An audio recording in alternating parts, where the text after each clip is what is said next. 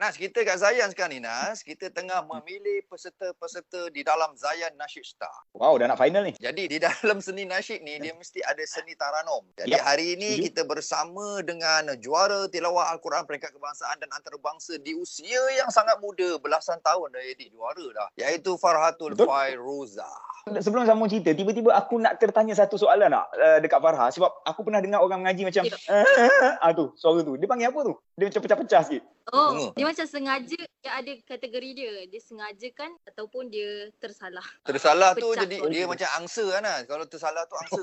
yang, yang disengajakan yang sedap tu bunga-bunga lagu tu. Ah, eh? Ah, ah, dia- dia tu. Biasanya benda tu jadi bila naik part tinggi tu. Tinggi. Ha.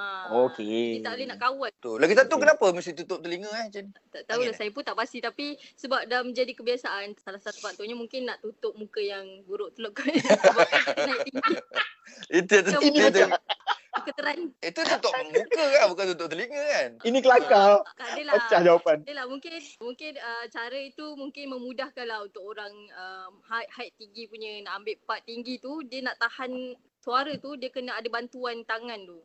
Cuba Okey, kalau kita okey. lepas kan nak tinggi tu macam macam mana? Susah. Berbalik Yalah. kepada soalan tips tadi tu.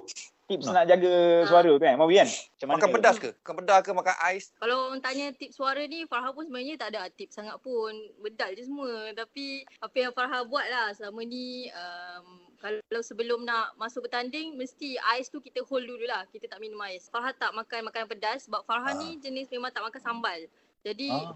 kalau makan nasi lemak ke apa kosong je. Dulu dulu orang kata kan kalau nak tahan suara lama dia orang suruh rendam kepala dalam kolah. Betul ke Farah? Yang nak panjang Nafas. nafas panjang. Ah, itu salah satunya jugalah. Sebenarnya dari segi tips ni dia berbeza tau. Setiap orang berbeza. Ah. Ada orang dia boleh minum ais. Dia tak ada masalah pun. Ada orang ni bila minum ais dia suara dia jadi rosak. Suara dia jadi Betul, macam, batuk.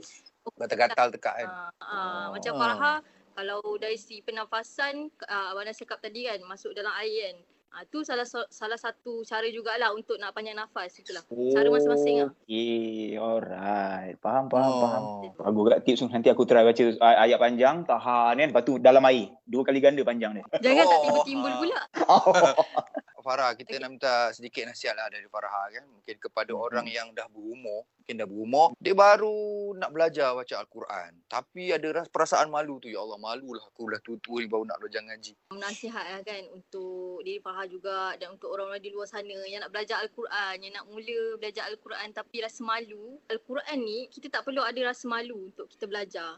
Walaupun kita sedar yang kita ni memang kena mula daripada awal, it's okay. At least kita ada satu uh, azam baru untuk kita perbetulkan bacaan.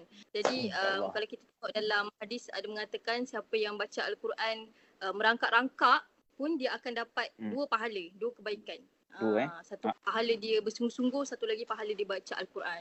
Jadi bagi Ah. Farha, walaupun berumur, kita gunakan masa yang ada insya-Allah Allah akan pandanglah sikit usaha tu, Allah akan pandang juga Yeah. walaupun sekecil-kecil. Don't be shy-shy lah. Don't be shy-shy lah. Kan? Ah. Betul. Tapi kalau orang nak belajar dengan awak macam mana? Ada ke buka, buka kelas? Ada, ada buka kelas ke?